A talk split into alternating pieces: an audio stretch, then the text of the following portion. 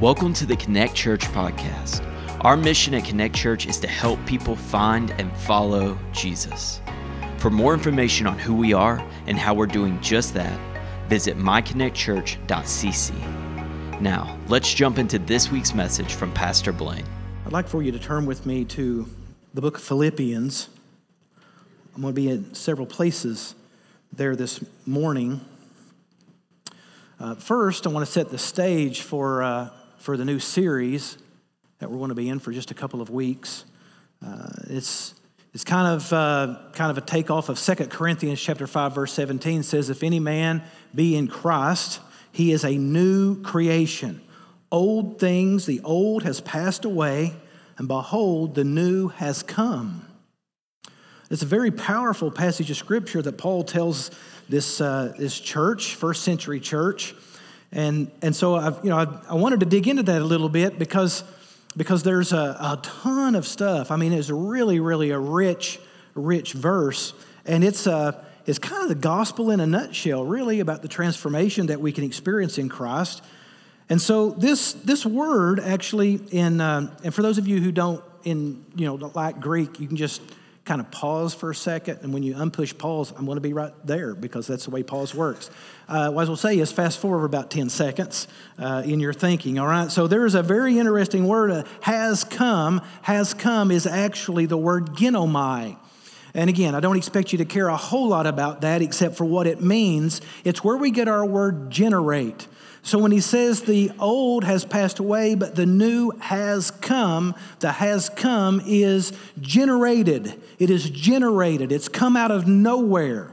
All right, it's a very important word because there are many words that Paul could have used.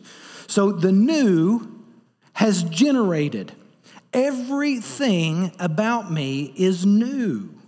So the capacity for new comes immediately. And I want you to understand, because this is theologically rich, the capacity for new comes immediately, but new begins to generate at that point. All right? So understand, when you say the new has come, it seems to imply that everything that is new we get instantaneously. That's not true. The new has now generated. But things begin to evolve out of this newness over the course of your Christian life. So now there is a capacity for new that continues to grow and to develop. So everything about your life has this capacity for new growth, new transformation, new completion, if you will. It's called sanctification. But the word new is a trajectory shift. So we were on this plane, and when we intersect with the life of Jesus Christ, our trajectory changes, all right? So the direction that we're headed in life is now not according to my will, but directly according to God's will, and that's what Paul is saying. So this is a trajectory shift, but God's work and God's plan for us take a lifetime to develop and to embrace and to understand. Now, Blake mentioned earlier that this morning that we are going to have a Bible study this coming week on Wednesday at 6 in here. How can I have free will if God is sovereign? Great question, right? How can I have free will and God be in charge of everything? They seem to be a kind of a paradox there, but I can't dive into that. That's just to kind of whet your appetite a little bit. But in this morning, I want you to understand that God absolutely has a will for you, a purpose and a direction for your life. But that is found both in the immediate obedience and over the length and the course of your life. It's found now, and it's also found later. And most Christians want to know, what is God's will for my life? And listen, that's moment by moment, right? I mean, God's will isn't, some people may say, I want to know what God wants me to do, but that develops, that changes over time. He said, you know, does God want me to be a missionary? Does God want me to be a pastor? Does God want me to be a church planner? Does God want me to work at this job or that job? Those are great questions, and those are a part of God's will, but those are not the totality of God's will for you. The totality of God's will for you isn't what you do. The totality of God is found in who He called you to be. And as you are being what God has called you to be, you will find what it is that God has called you to do. In fact, you can try to do some really godly things and never develop Christ-likeness. You will have momentary opportunities to display Him, and you will have lifetime opportunities to display Him.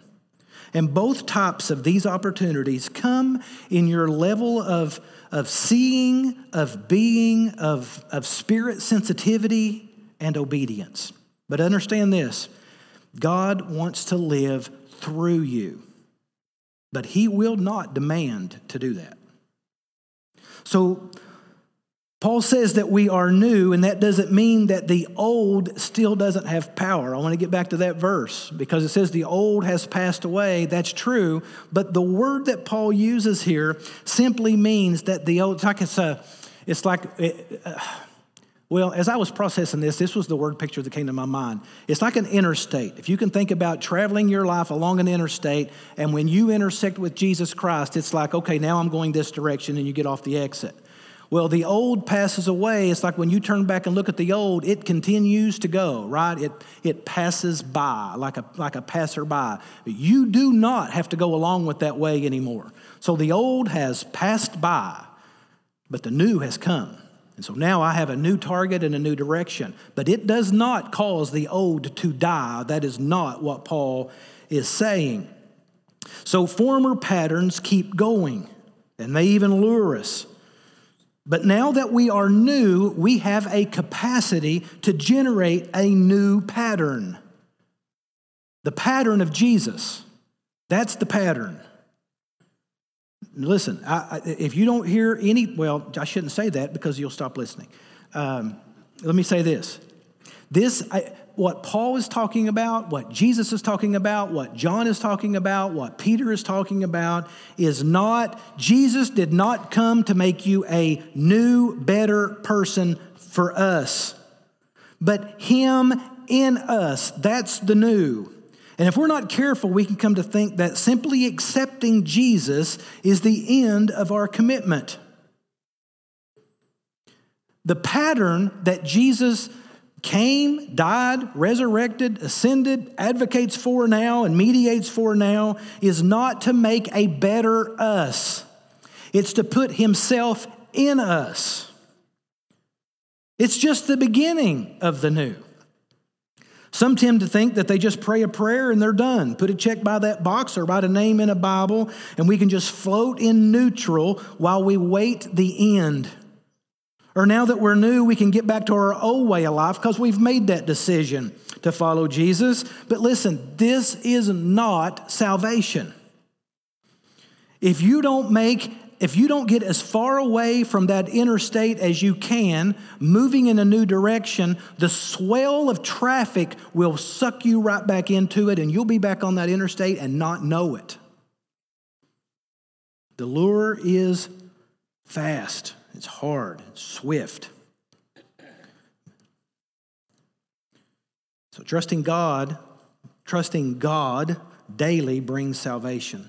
Salvation to the entirety of who we are, the whole self. Our spirit obviously is reborn in a second, and our bodies are in the process of being renewed. And as I apply the maturity that I gain, and as I apply the wisdom that God gives, and I make the choices that He would make, I can begin to receive daily salvation for my body. And the same is true for my mind. You know, our mind can be an enemy, right? Sometimes our mind is our greatest enemy. Maybe that's just true for me. I was reading this morning about another poor soul. Man, it just keeps happening over and over and over. Naomi Judd dies yesterday due to mental illness. You know what that means. She admits that she struggled with it for a long time, and I am not minimizing mental illness at all. In fact, I've got a story to tell about it. But what we tell ourselves matters. What we tell ourselves matters because it develops who we become. And just because you've reached the peak of the world in the minds of everyone else. I mean, today, Naomi Judd dies yesterday, and today the Judds are being inducted to the Hall of Fame. It's crazy. So sad, so tragic. But what if we convince ourselves, or if we convince everyone else? It's not important what we convince people of.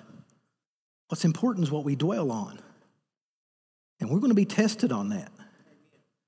What's important is the lies that we believe or the truths that we substitute for those lies, the promises that we believe, the direction that we live in. And now that we are in Christ, we have new possibilities that were not there before.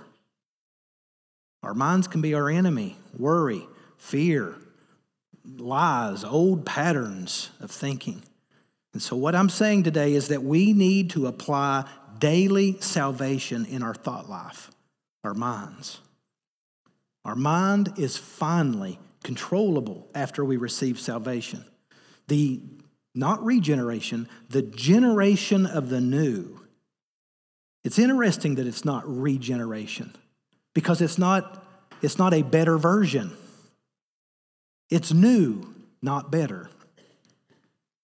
In Proverbs chapter 4, verse 23, it says that our heart, Scripture is pretty clear, I believe, our hearts birth everything. So Proverbs 4:23 says, "For from the heart are the issues of life." Jesus said in Luke 6:45, "Out of the heart the mouth speaks." So, you know, it's what we fill our hearts with is going to matter.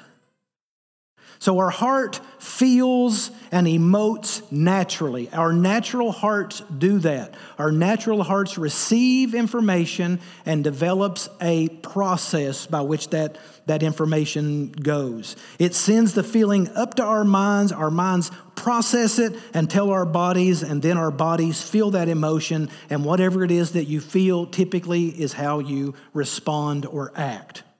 But through salvation, through this daily sanctification process, God gives us something new, a new heart, a new mind. And these do not necessarily replace the old, but now we have new options. So the old heart processes it, sends it back up to the renewed mind, and the renewed mind should say, "Nope, ain't buying it. But I've already got emotions connected to it." So we say, "Yeah, but I feel." Well, you need to send that feeling back through the truth of God's word, because your feeling may be a liar, because that's what your heart's producing.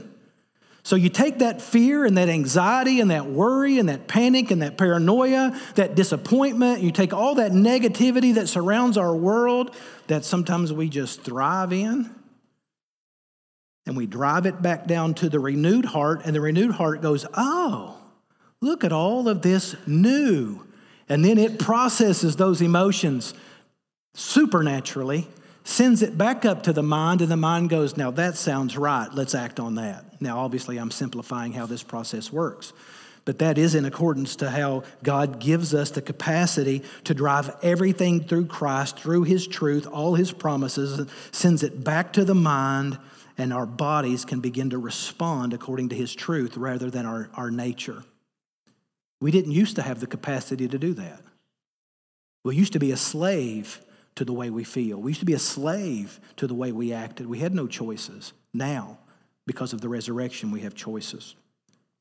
Now, we're also not putting salvation in one big bucket.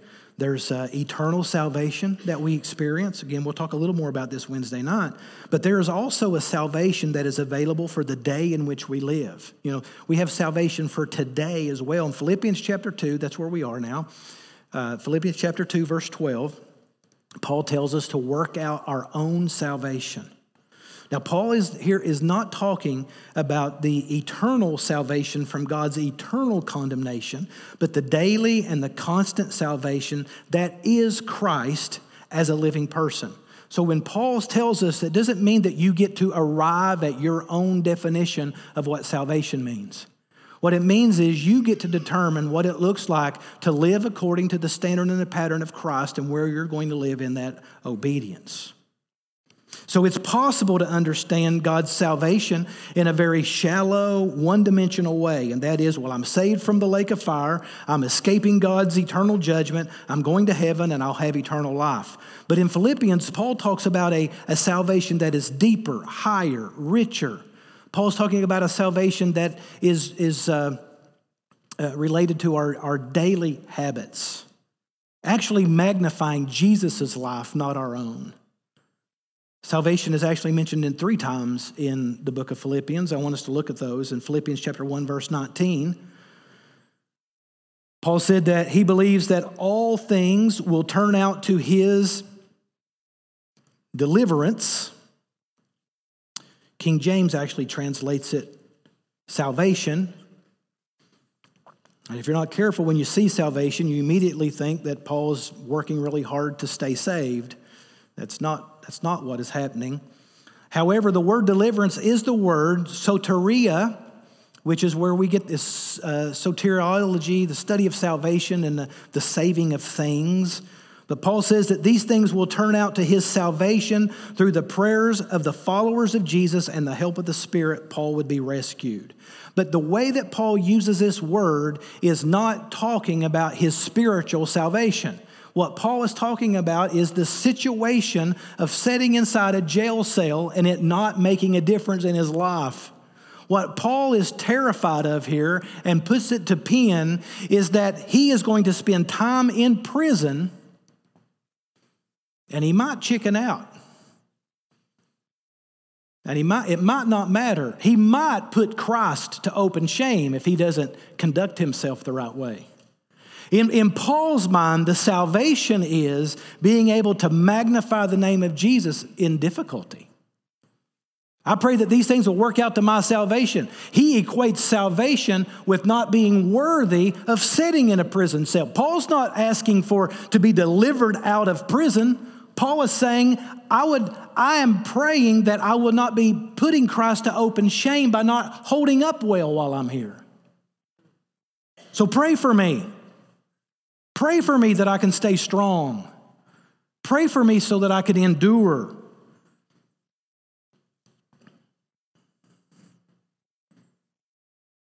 Christ would be magnified in his body.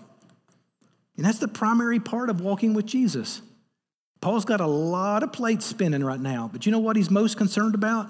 Magnifying Jesus with his body today while he's being tested.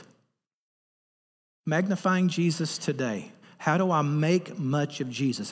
How do I expand the view of Jesus? And it requires this ongoing, generated newness. So pray for me. Later in this chapter, verse 28, he said, I'm not frightened in anything by your opponents. He said, this is a clear sign to them of their destruction, but of your salvation and that from God. What Paul is saying is, I'm under difficulty right here, and you are too, but if you hold up well, worthy of the gospel, it's for your salvation. It's also proof of their destruction. He's not talking about eternal salvation. He's talking about the ability to stand and to magnify Jesus today. Your ability to stay holy today proves that Jesus Christ is working out the gospel in your daily life. The third salvation we've already mentioned in the second chapter in verse 12. I'm going to read that this time. Therefore, my beloved, as you have always obeyed, so now not only is in my presence, but much more in my absence, work out your own salvation with fear and trembling, for it is God who works in you. Who works in you? This is not something you're doing, all right? This project of newness is not yours to monkey with. You do not have control over becoming a better you. This is God working in you. It is your partnering with him to allow him to do the work that he longs to do and can do. It is God who works in you, both to will and to work for whose good pleasure? His good pleasure. Do all things without grumbling or disputing, that you may be blameless and innocent, children of God, without blemish in the midst of a crooked and twisted generation, among whom you shine as lights in the world. So Paul spent the first two full chapters of Philippians convincing us that Jesus is the model of everyday life for the Christian. Inward thoughts, outward actions. Inward thoughts, outward actions. Whatever you think, you do. Paul challenges us to exercise obedience and to work out our own salvation with fear and trembling, without murmuring, without disputes, because the world is looking to see how Christians live every day. And it's in the dark times of life that you can display the most radiantly and illuminate the most clearly, but not who you are, who he is. In all three of these instances, Paul is externally in a prison, but he never mentions being released from prison. And he also wasn't talking about being saved from sin. He wasn't talking about being saved from the world or the flesh or even the self.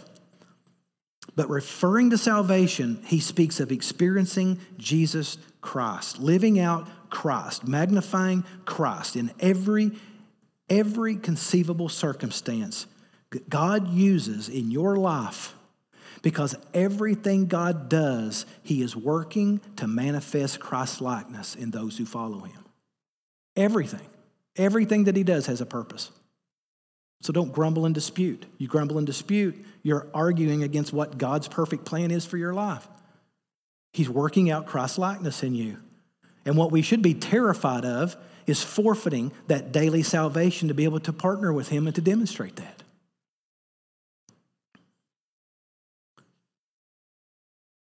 This really speaks of our daily salvation and the need for us to work out our own salvation daily. And so when I say salvation, I'm not talking about an event that you've prayed a prayer. Salvation isn't an event. Salvation isn't an event. It's not a thing. Salvation is a person. Salvation is the presence of Jesus Christ in your life. He is our salvation. He is the way. He is the truth. He is the life.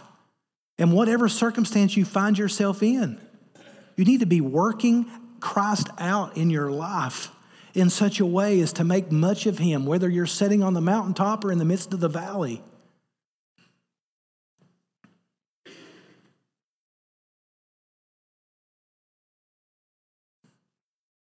Paul says Christ is a living person.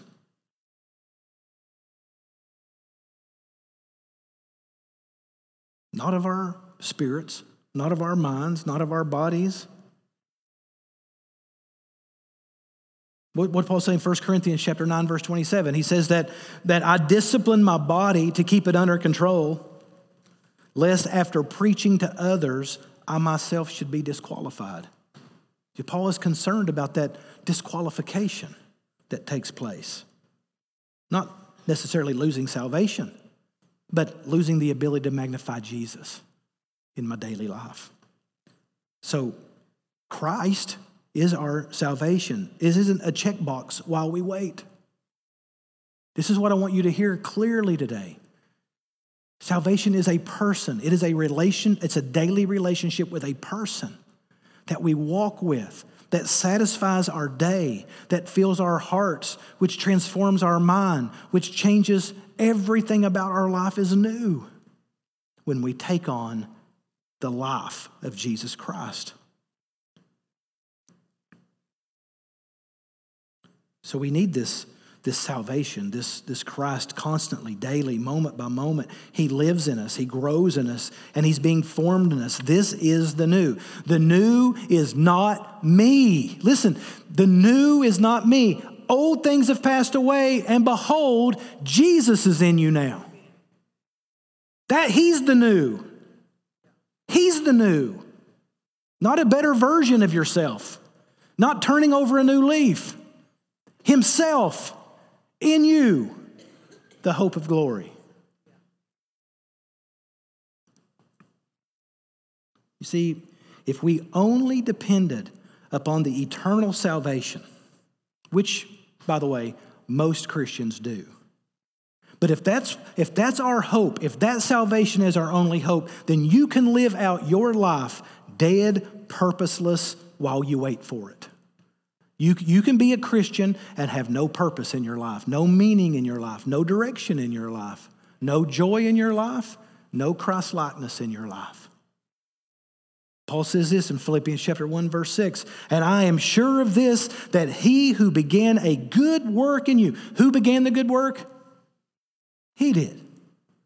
He will bring it to completion at the day of Jesus Christ. How many of you ever hired a contractor who didn't finish the job after you paid him? Anybody?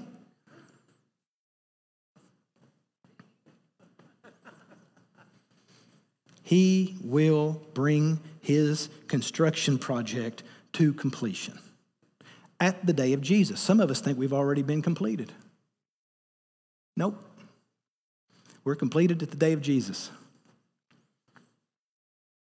Even though we're new, we're new. I'm not taking anything away from the newness, but we're under construction. Your new is under construction too. Think of it. Think about the road that you travel every day. It's the best, fastest way, but all of a sudden it's under construction. What happens? Reroutes, traffic, frustrations, unpredictability. I mean, remember not long ago trying to get to Memphis? Oh, what in the world? And I blame Memphis for that. I don't know why. What Memphis's fault? You say, I try to allow about 3.5 hours to get to Memphis, but if you're going through Memphis and you're going to somewhere else, it's like, when do you leave? How do you know? You got to leave time. How much time? It just depends on what time you're going through the interstate. I don't know. I mean, you're rerouting, and it's bumper to bumper rerouting too, so it's frustrating, right? Maybe it's just me. I don't like that kind of construction. They're slow. Everybody's leaning on a shovel. Get to work. Memphis Bridge. Remember the Memphis Bridge? What in the world? Didn't even know there was a problem with it. How long does it take? How long does it take to get through Memphis? Depends on who's in front of you. It's a pain. Our lives are like that too, and we're under construction. So we want to get there. The fastest, the easiest way, but sometimes when you're under construction, you gotta figure out how to navigate. You gotta see where the stoppages and the traffic is. Sometimes construction is repair work. It's terrible. I hate it. I like it. I mean, I'm good at it. I don't like it. It's frustrating. It's like buying new tires, right? Every now and then you have to buy new tires, and it's a very expensive thing that you got to do, and you don't know that you did it, but you got to do it. Right? You know what I mean? I mean, I hate new tires, but you got to get them. You can't really tell that you bought them. Yeah, it's just like the Memphis Bridge. I can't tell that they did anything. But here's what we do know. Listen to this closely. You ain't in the Mississippi River. That's what you know. Sometimes construction is repair work that you didn't know you needed, because you got off course and you wasn't evaluating the right things, but the Lord's evaluating all the time, and He knows what rivets have popped out, and He knows what bolts have sheared loose, and He knows the formation that needs to take place, or you might end up in the Mississippi River one day when you cross it. Sometimes construction is new home, new remodel. Now this really, I love new construction. You see something you want. You have an idea of improvement. You begin developing a plan. You take into consideration the finances, the contractor, the final design. You move everything out. You tape everything off. Just don't prevent damage to every other area. And you focus on the improvement. That's a lot more fun sometimes. You ever been in the middle of a project and then say, why did we even start this? Things were fine. You get into a wall and there's electricity in a place, or where the previous person who had another plan did something the wrong way, and now you got to fix that too. I might be a little upset this morning. I don't mean to be. You have to start tweaking things. It takes longer than you think. Step on, well, whatever. So it's frustrating for sure, right? I'm getting a little bit too close for comfort here, so... Sometimes we struggle remembering that while we're under construction, listen this close, the design isn't ours. It wasn't our idea. The plan's not ours. The economy's not ours. The property isn't ours. You see, we belong to the Creator. We gave him rights to the property as the property owner. So with that, he gets to see us and say, this is what I want to do with that. This is salvation, giving God the ability to speak construction into our life, but not so that we can be better versions of ourselves, so that we can be like Christ. And only our Creator knows what that looks like. I remember I had a guy help me with some trim work once, and have you ever worked with anybody with trim? Some guys are like really great. I mean, like they're going to work and work and work till they get those angles perfectly and try not to even use nails. Some guys buy lots and lots of caulk. I'm telling you, if it was your job to become like Christ, you'd have a lot of caulk, because it's a whole lot easier to fake it. If the goal is to convince everybody else, you can just use caulk. But when your heating and air goes out, and your house begins to expand, and condensation begins to sit in, humidity rises, you start seeing trim sag, cracks along every line, and you say, never use that guy again.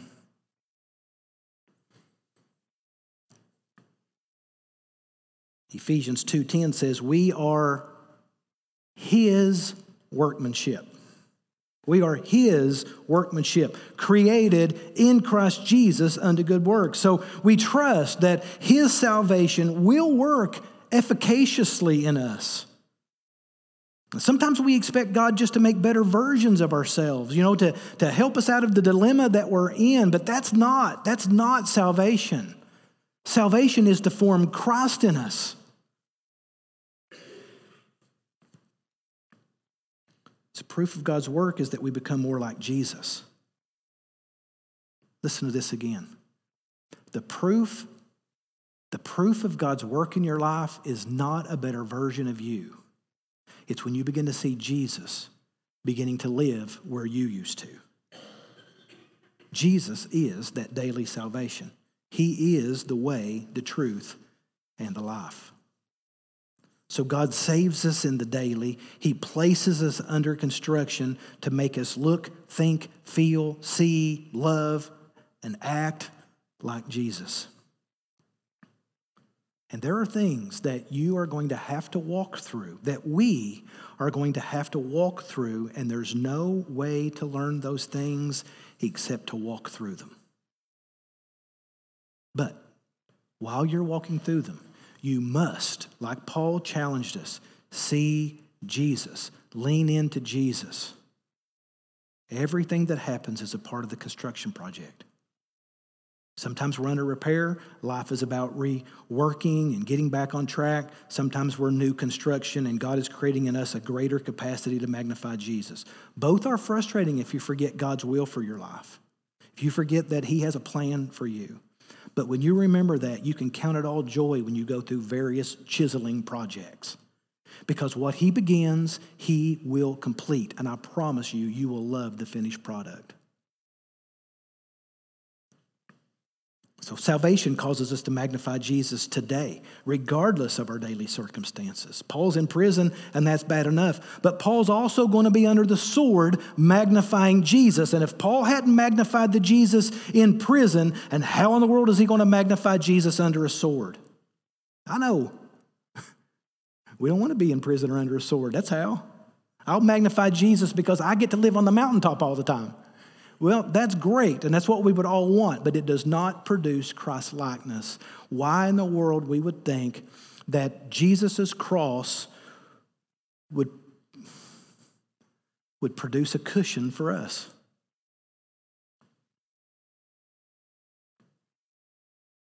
So Paul says in Romans 12, he said, I appeal to you, therefore, brothers, by the mercies of God, to present your bodies as a living sacrifice, holy and acceptable to God, which is your spiritual worship. So your part of the partnership is to present your bodies in surrender to him. That's your part. So to the degree that you lean on him, there is a product. Listen to this.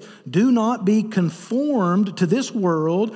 That, you know what that means? It means to, when you're on the interstate, don't go along the way with traffic. Don't conform to this world, but be transformed by the renewal of your mind, that by testing you may discern what is the will of God, what is good and acceptable and perfect. The word, now listen, conform, do not conform. The word con is with, like a con man kind of pretends that he's with you. You know, that's where we get the word. So con means with. So it's also a, again, I'm sorry for geeking out on this stuff, but it's a present participle. It means it's a continuous action. It's always in the present, and it's passive tense, which means that it's something that's happening upon us. So when he says don't conform to the world, he's saying don't ever at any point in your life allow the world to have that kind of influence on you. It's not, you be careful what you do. No, these things are happening upon you. You're the passive, but what you do determines who influences you. So, conversely, but be transformed. Trans means across. It doesn't mean with, it means across. So it means for something to originate here and then to move across to be something completely different. So experience a metamorphosis, something that moves from a caterpillar through all of the aspects of becoming a butterfly, the metamorphosis, the move across to all of the stages of development to become a completely different thing. Metanoia. Conforming is done by the world. Listen to me. The world will conform you to the level of your investment in it.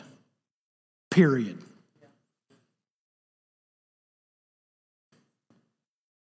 But the transforming is done by God. By the way, transforming also present passive tense.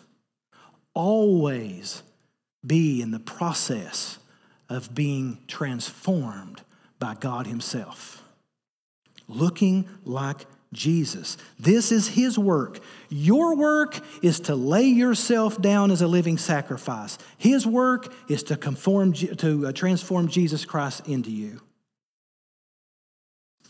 Allow yourself to be transformed into the likeness of Jesus. Sometimes the most significant hurdle of construction is the person who thinks they own the home.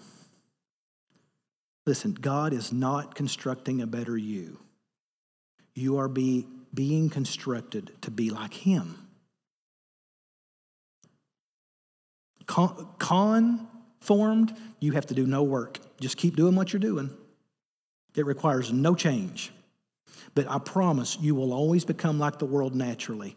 And earlier we were praying about self-awareness and not knowing ourselves very well. It is so easy to just go along and we don't even know how like the world we are and how like the world we think.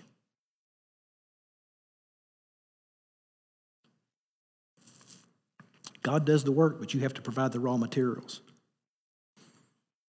Once you surrender yourself as a living sacrifice, you begin transforming.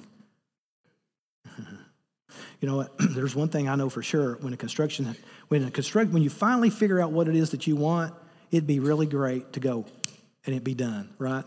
Construction doesn't work that way. Transformation takes time. It's not an event, it's a process. It's a construction project. He says, how are we transformed?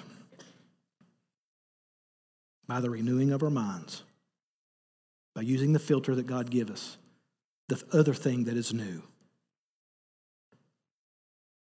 You have to give him your thinking. This is where we're going to start. We've got several other things that we're going to tackle over the next few weeks. But he will take your thinking and he will apply it to your heart, and that will create new. When that gets down into your heart, everything about your person begins to be new. New being Jesus. He has given you promises. He's given you assurances. He's given you hopes, desires, new perspectives, but you must dwell on them. They become life that God will use to magnify Jesus through you. So in the book of Philippians, chapter 4, verse 8, I'm just going to read it. We're going to close with it.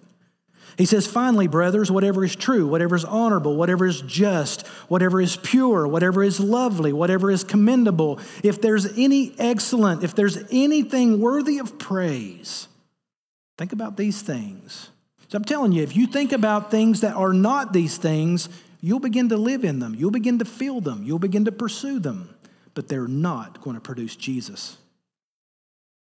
This word "finally" is a very interesting word. It's actually even fun to know. It's the word loi poi. Sounds Hawaiian. Loi poi.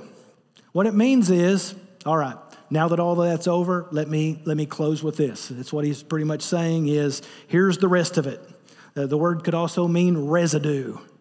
Here's the reason that I tell you all that. Here are the things that stick when everything else is done. Paul says, if you practice these things, that the peace of God will be with you.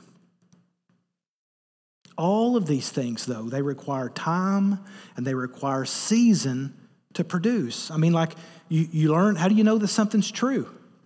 You know, if somebody says, if there's a sign that says wet paint, what do? Well, I got to test it. See if it's true. See how old the sign is. You go to a Mexican restaurant and they sit down their food in front of you and say, it's a hot plate. What do? I want to know if my definition of hot is your definition of hot. Ah, man, I burned myself and I'm mad at you for it. You know, if you want to know if anything's true, you got to test it. It takes time to test things. You're going to learn what's honorable. You have to be able to test it. Justice is the core attribute, a core attribute of God, and righteousness and justice are the foundation of his throne, Psalm says. He is just and he is upright. And as we focus on all of these things, I'm not going to go through them, but our focus is not on the things. Our focus becomes on him. He is all of these things.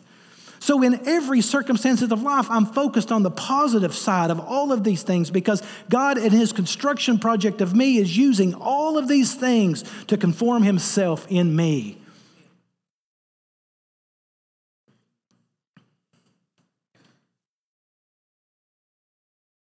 We learn then to seek them out, to look for them, to invest them in others. They adjust our minds so that he can adjust our hearts. And that's where the construction takes place. So we got to learn how to lean into him, how to learn him, how to live him. And it is the only place to find meaning, purpose, peace, and ultimately, completion of our life.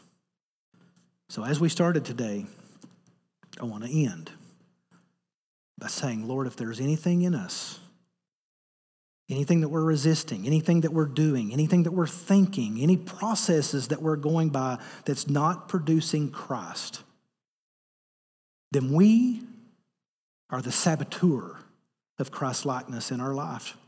And a lot of times, you know, we give sin and we give Satan way too much credit because sometimes we're just fighting with the contractor.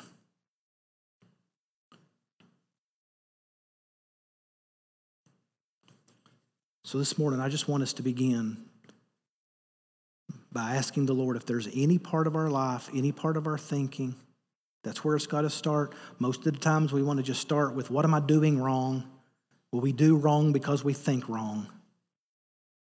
Let's give God control of our mind so that he can transform it to the image of Christ. If you're here today and you have not received Christ as your Savior, I beg you, life is meaningless without him. You will not find purpose, the purpose and the direction that you're looking for while you're looking for comfort. Comfort is found in pleasing Jesus Christ. Peace is found in Christ-likeness. Everything else is a substitute. If you've never received Christ as your Savior today, I beg you today, let's do that together. If you're a Christian here today and kind of feel like, man, I'm a Christian, but I'm going through the motions. I know that I have trusted Jesus, but He is not being formed in me. Listen, this is not God's fault.